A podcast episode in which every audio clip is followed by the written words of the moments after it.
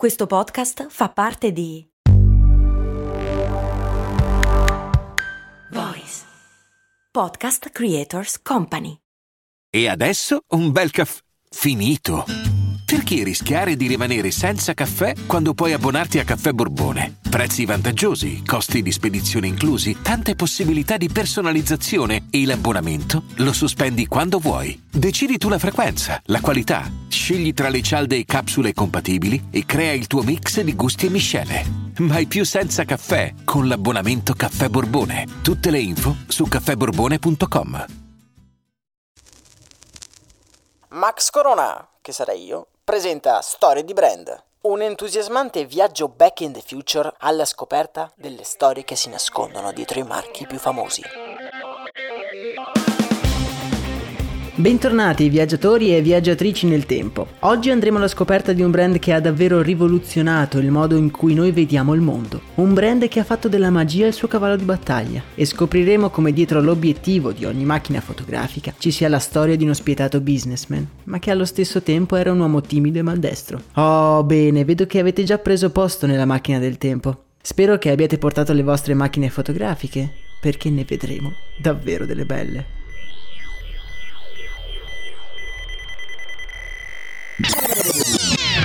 1860 Rochester, Stati Uniti d'America. La nostra macchina del tempo ci ha trasportati in una stanza buia in cui un uomo sta armeggiando con delle lastre di vetro. Un odore acre pervade l'aria e guardandoci intorno ci accorgiamo che quell'odore pungente deve provenire da delle boccette ordinatamente impilate su di un tavolo. L'uomo presente nella stanza scosta le tende con uno scatto e una luce intensa invade tutta la stanza. Ora siamo in grado di vedere tutto quello che ci circonda. Alti scaffali accerchiano le finestre al centro della sala troneggia un cavalletto con una vecchia macchina fotografica. Proprio in quel momento la porta si apre ed entra una famiglia di tre persone, vestite tutte in modo elegante. Sono chiaramente arrivati per un ritratto di famiglia. Un bel ritratto moderno fatto con la macchina fotografica, anche se negli anni 60 del 1800 farsi una foto non è molto diverso che farsi fare un dipinto. Bisogna rimanere in posa per lunghissimi minuti, non ci si può muovere cercando di mantenere la stessa identica espressione per tutta la durata del processo. Un processo che però è magico, una diavoleria che dopo degli interminabili minuti fa apparire la tua immagine su di una lastra di vetro. Ma torniamo alla nostra famigliola. Marito e moglie e piccolino sono entrati titubanti. Eh, pare proprio che la moglie sia la prima ad avere l'onore. Il bambino intanto si aggira indisturbato tra le boccette incuriosito dai colori e dagli odori delle sostanze chimiche. Ah, se solo fosse stato un pochino più alto sarebbe riuscito a prendere All'unisono tutti, marito, moglie e fotografo si girano verso il bambino, che con aria colpevole fissa i frammenti di vetro disordinati che invadono il pavimento. I contorni di questa realtà si confondono e insieme all'acre odore delle sostanze chimiche rilasciate dalla boccetta infranta, la nostra DeLorean volante fa scorrere la linea del tempo sotto i nostri occhi. 1880 ci troviamo sempre a Rochester, nello stato di New York, e un ragazzo poco più che ventenne, curioso, entra in un negozio pieno zeppo di macchine fotografiche. Alte ed ingombranti lo accolgono mentre entra nel negozio. Il proprietario non c'è e quindi il nostro ragazzo si aggira per il negozio incuriosito. E, e attento però, occhio se perché si fa così. Senza rendersene conto, urta con la spalla il pesante cavalletto di legno, facendolo precipitare con la fotocamera che gli stava sopra. Da dietro il bancone emerge un paffuto signore che, come destato da un torpore primordiale, accorre sul luogo del delitto. Il ragazzo alza lo sguardo con aria colpevole. È lo stesso sguardo di quel bambino che abbiamo lasciato poco prima. Quel ragazzo che con aria colpevole cerca di rimettere in piedi la fotocamera è George Eastman. George Eastman. E lui ancora non lo sa ma dedicherà la sua vita alla magia. Giorgio lo abbiamo conosciuto anni prima in uno studio fotografico in cui con la famiglia cercava di farsi fare la sua prima fotografia. All'epoca la famiglia Eastman è una famiglia benestante, ma alla morte prematura del padre di George si scopre che l'azienda di famiglia non è così stabile come ci si aspettava e madre e figlio piombano da un giorno all'altro sul lastrico. George comincia così a darsi da fare lavorando duramente e segnandosi in modo maniacale tutti i soldi che spende e tutti i penny che riesce a guadagnare. In poco tempo si rende conto che quella cosa guadagnare, lo fa sentire bene e si rende conto che per togliere lui e la sua adorata madre da quella situazione di difficoltà potrà fare affidamento solo sulle proprie forze. Siamo negli anni 80 del 1800 e il giovane Eastman è tanto brillante e intraprendente che la sua sagacia nel riempirsi le tasche di soldi lo fa notare dalla banca della città, che gli offre un buon posto da dipendente. George sa che i soldi che guadagna non sono abbastanza per mantenere sia lui che la madre e quindi decide subito di investirli in un terreno appena fuori Rochester. Un buon investimento, uno di quelli sicuri magari ci avrebbero costruito una fattoria. I terreni, si sa, però non sono tutti uguali e il nostro metodico protagonista per poterli valutare meglio decide di fare delle fotografie in modo da avere tutti i terreni sotto mano. Per poter fare delle fotografie, lui lo sa, ha bisogno di uno di quei marchingegni che aveva visto da piccolino, quegli arnesi in grado di catturare un frammento di realtà, quasi come fosse una magia. Un giorno decide quindi di fermarsi in un negozio di macchine fotografiche e reinvestire parte del suo salario in un apparecchio che a suo dire gli avrebbe permesso di scalare il mercato immobiliare. Ed eccolo lì, proprio dove l'abbiamo lasciato, con quella sua tipica aria sorpresa e colpevole che rimette in piedi alla bene meglio l'apparecchio fotografico che ha fatto cadere poco prima. George non si lascia perdere d'animo da quel piccolo incidente e pochi minuti dopo lo vediamo uscire dal negozio con un lungo cavalletto e una grossa scatola sotto il braccio. Ora è pronto per scattare le sue prime fotografie. Fare una foto però non è proprio un gioco da ragazzi. Ci sono dei movimenti precisi da fare, maneggiare con cura ogni elemento e tempistiche ferree da rispettare. Malgrado il suo iniziale entusiasmo, si rende conto che la sua intraprendenza non basta per sapere utilizzare un apparecchio fotografico. Ha bisogno di un professionista. Professionista che è costretto a pagare ben 5 dollari per insegnargli tutto quello che sa su quel dannato trabricolo. Una bella sommetta se pensiamo che un salario mensile dell'epoca è di appena 8 dollari. Dopo lavoro, il nostro George si dedica a fare le foto ai suoi terreni. Ma il processo è davvero estenuante. Posiziona il cavalletto, la camera, inserisci la lamina di vetro, apri il trutore, aspetta, togli la lastra, passa nei reagenti chimici e comincia a pregare. Mentre il nostro protagonista trasporta quelle fragilissime lamine di vetro, si rende conto che qualcosa non quadra. Possibile che questo sia l'unico modo per fare delle foto? E ormai spende una fortuna in quelle fragilissime lamine di vetro che periodicamente finiscono in mille pezzi. Mosso da una curiosità sempre maggiore per il processo fotografico, il nostro protagonista si diletta a provare delle nuove forme di lamine di vetro combinate con dei reagenti chimici di sua invenzione. I risultati dei suoi esperimenti non sono affatto male. E folgorato un giorno si rende conto che la sua ricerca di investimenti profittevoli può passare anche da quelle fragili lamine di vetro. E senza pensarci un attimo decide di mettere su una produzione di queste particolari lamine di sua invenzione. E addirittura assume la bellezza di sei operai. Eccolo lì il nostro George che con la sua bicicletta sfreccia per le strade di prima mattina, in modo da essere in banca alle 8 in punto posto di lavoro che lascia poi alle tre per fiondarsi nella sua fabbrica di lamine di vetro. Una fabbrica che conduce con passione e anche in modo piuttosto profittevole. Le sue giornate sono piene, ma vista l'instabilità economica che gode la sua famiglia, non ha il coraggio di lasciare il posto in banca e dedicarsi al 100% alla sua attività, malgrado veda del potenziale nel mercato della fotografia una mattina entra in banca e ad accoglierlo c'è una notizia piuttosto bizzarra. Il ruolo da dirigente è stato assegnato al figlio del titolare, un ragazzetto imberbe che non ha mai lavorato un giorno in vita sua.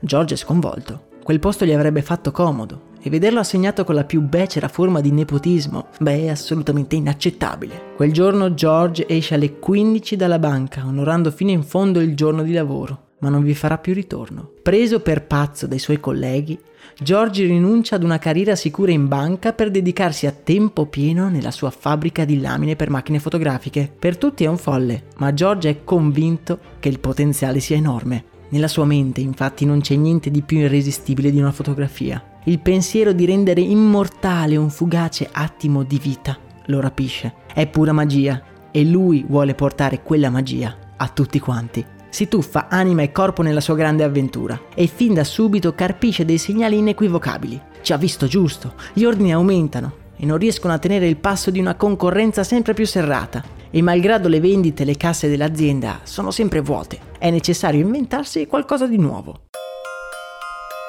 Chiuso nel suo laboratorio, George passa le notti a disegnare e progettare un marchingegno nuovo Un qualcosa che possa eliminare quelle dannate lastre di vetro, che lo stanno facendo finire sul lastrico. Ha bisogno di un materiale leggero, facilmente trasportabile e potenzialmente fotosensibile. C'è solo un materiale che risponde all'identikit, ed è il materiale più semplice di tutti.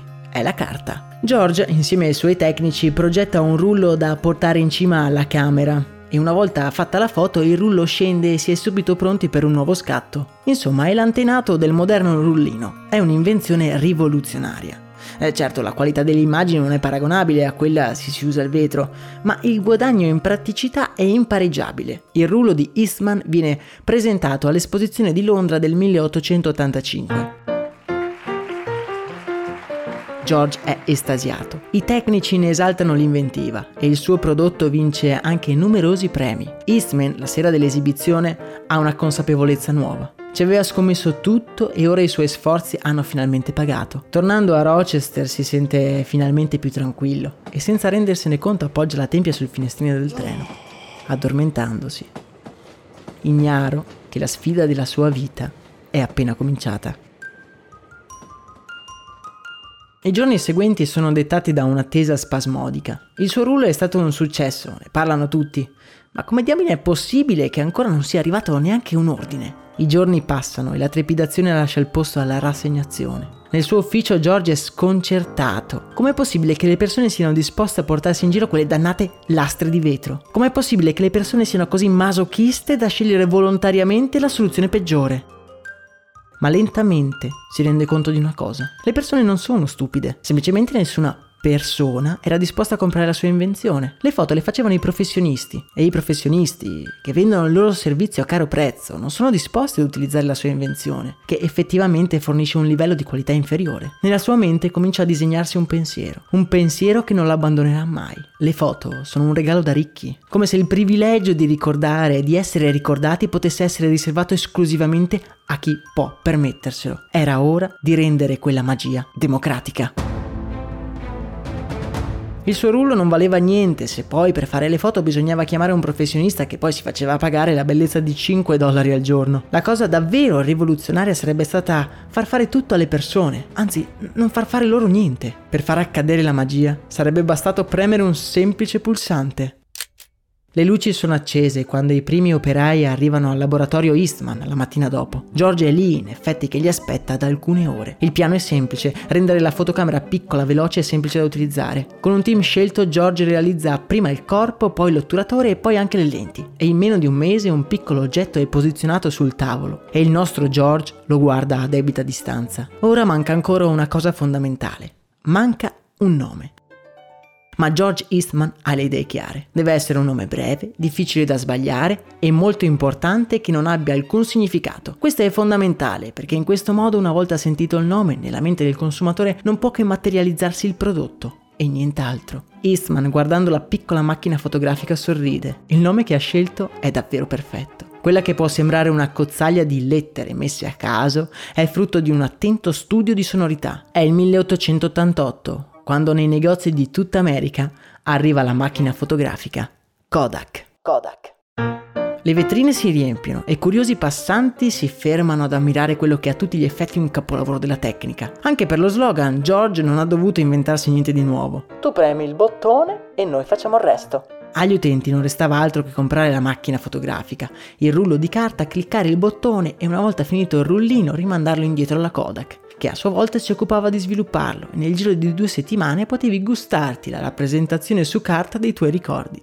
Beh, se non è magia questa. La stregoneria della Kodak si sparge come un sortilegio per tutta America. I negozi vengono presi d'assalto e George comincia a vedere un barlume di speranza alla fine dei suoi sforzi. Ma proprio mentre le cose sembrano andargli bene, con i primi ordini massivi arrivano anche le prime lamentele.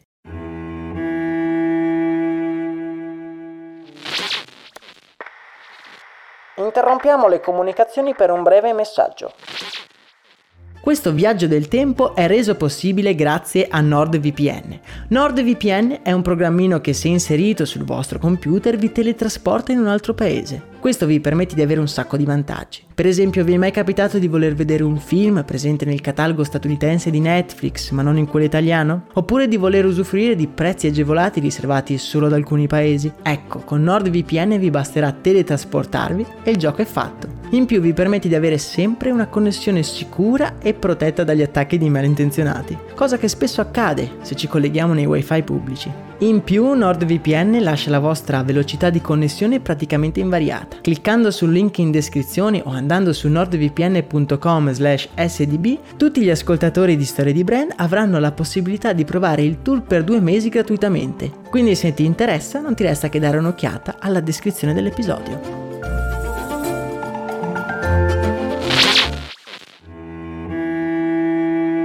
Ora torniamo al nostro viaggio nel tempo. La macchina fotografica Kodak è arrivata nei negozi e come un sortileggio si diffonde per tutto il paese. Il nostro protagonista George Eastman vede uno spiraglio di speranza per la sua azienda in difficoltà. Ma purtroppo con i primi ordini arrivano anche le prime lamentele. La carta non è il materiale giusto, le stampe sono davvero di bassa qualità e a volte si fa fatica a distinguere il contesto della fotografia. Le lamentele piovono sulle spalle di George e sulla sua compagnia. E ancora una volta George è costretto a rinchiudersi nel suo laboratorio per venire a capo di questo problema. È il momento più buio per George. La sua timidezza lo fa chiudere ancora di più in se stesso e la sua preoccupazione per l'azienda lo fa accanire sempre di più contro i suoi dipendenti. E come uno stregone in rovina, diventa paranoico e comincia a trattare tutti con il pugno di ferro. I tecnici della Kodak sono praticamente segregati, chiusi nel laboratorio lavorano notte e giorno, servi pagati di un signore oscuro che li governa dall'alto. Una mattina di pioggia, alla Kodak c'è uno strano fermento nell'aria. Forse ci siamo. Il nuovo materiale è pronto. Dubbioso George si passa quella lamina color ambra tra le mani e piano piano i dubbi nella sua mente si dipanano e raggi di consapevolezza emergono nella nebbia. La lucentezza del vetro e la maneggevolezza della carta. Sono mesi che uno sguardo truce non abbandona mai il volto di George Eastman e quella mattina di pioggia, per un attimo, le sue labbra si incrinano in quello che sembra proprio essere un sorriso.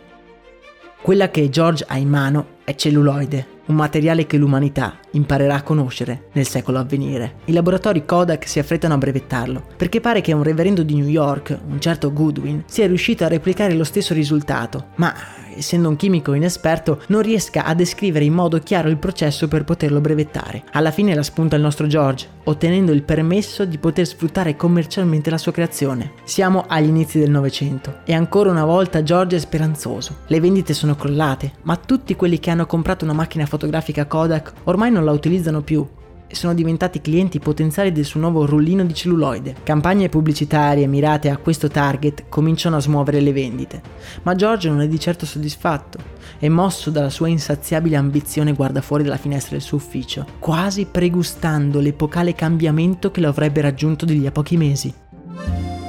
Già perché alcuni anni prima, in un piccolo teatro privato di Parigi, due fratelli hanno rivelato al mondo un'invenzione che sconvolgerà la vita di George, ma anche la nostra. Si tratta a tutti gli effetti di una macchina del tempo, una lanterna magica, una porta verso mondi inesplorati. Siamo all'inizio del 1900 e il cinema ha appena fatto il suo ingresso nelle nostre vite.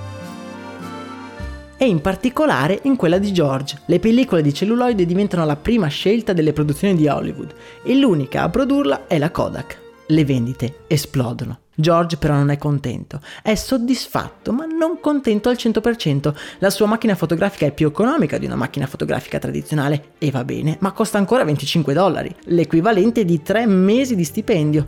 Insomma, è ancora una cosa da ricchi. E lui sa che c'è tutta un'altra fetta di popolazione che è preclusa da questo grande potere magico. È il 1900 quando dalle fabbriche Kodak esce la Brownie, la prima macchina fotografica venduta al prezzo folle di un solo dollaro. George è convinto che utilizzando le economie di scala e puntando tutto sui rullini di pellicola i guadagni saranno garantiti. E per chi mastica meno di marketing questa è la classica strategia che diventerà poi famosa con il nome di beat and hook, ovvero vendere un prodotto praticamente in perdita per poi guadagnare su di un altro prodotto accessorio indispensabile all'utilizzo del primo. Altri esempi sono le lamente per i rasoi, oppure le capsule per le macchine da caffè. Insomma, tutti ci siamo cascati una volta all'altra. La Brownie è un successo su tutta la linea, Tutti la vogliono e diventa la prima scelta dei giovani e dei soldati, che date le dimensioni ridotte la faranno diventare la testimone principale del primo conflitto mondiale. Ovviamente il successo delle macchine economiche porta con sé anche l'arrivo di numerosi concorrenti,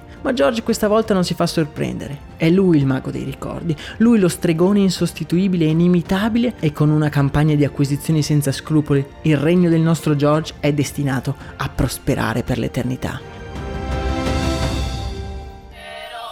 La Kodak diventa una vera e propria istituzione, arrivando a produrre non solo macchine fotografiche e pellicole, ma anche apparecchiature mediche e radiografiche, e diventando una delle aziende più grandi del mondo, con oltre 150.000 dipendenti. Date le sue dimensioni, la Kodak si trasferisce in un mega palazzo nella periferia di Rochester. Ma lo sentite anche voi questo ticchettio? Forse la nostra storia non è ancora finita. È la macchina del tempo che ci suggerisce che il nostro viaggio non è ancora finito. 1975.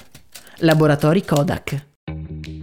Come abbiamo capito, siamo nei laboratori della Kodak, all'interno di quel palazzo che abbiamo ammirato poco fa da fuori. Gli arredi sono cambiati, però ora sono in pieno stile anni 70. Ci guardiamo intorno e vediamo che gli uffici sono semivuoti. Ma guardando bene, coglie la nostra attenzione un ragazzo biondo che con aria divertita sta smontando alcuni componenti di macchine fotografiche. Proprio mentre lo stiamo osservando, un signore tutto impettito entra dalla porta e scaraventa sul tavolo del biondo due oggetti molto diversi l'uno dall'altro. Vedi se riesci a metterli insieme, dice lasciando cadere sul tavolo gli oggetti. Ci avviciniamo per guardarli meglio. Dunque sono una macchina fotografica e un piccolo sensore elettronico. Quel ragazzo che con uno sguardo di curiosità mista preoccupazione guarda i due oggetti è Steve Sasson. Steve Sasson. E in un modo o nell'altro segnerà la fine di una storia e l'inizio di un'altra. Il giorno dopo Steve si mette subito all'opera.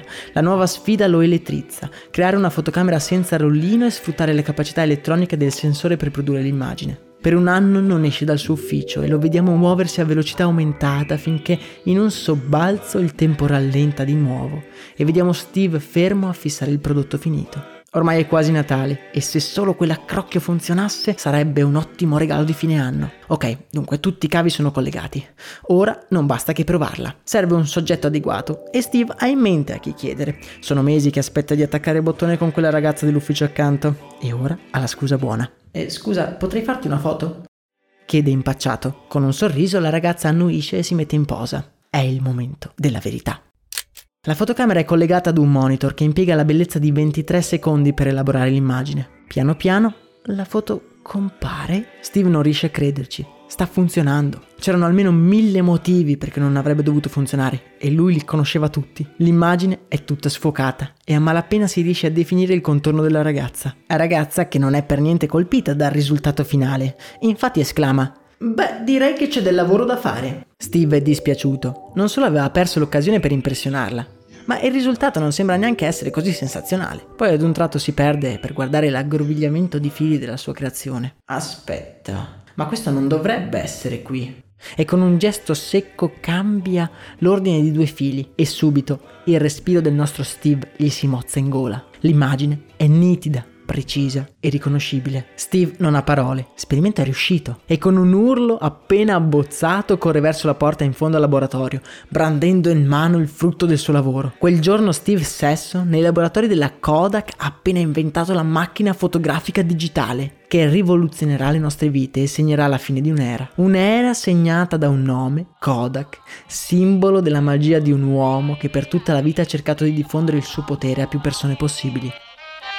Ma non ci siamo dimenticati qualcosa. Che fine ha fatto il nostro grande stregone? George Eastman lascerà l'azienda negli anni 30. Ormai diventato il sesto uomo più ricco degli Stati Uniti. Il suo lascito però va oltre le sue proprietà. La sua eredità è il suo potere. Il potere di incastonare i ricordi, di rendere immortale tutto ciò che è fugace e di vincere anche l'ultimo dei limiti, il tempo.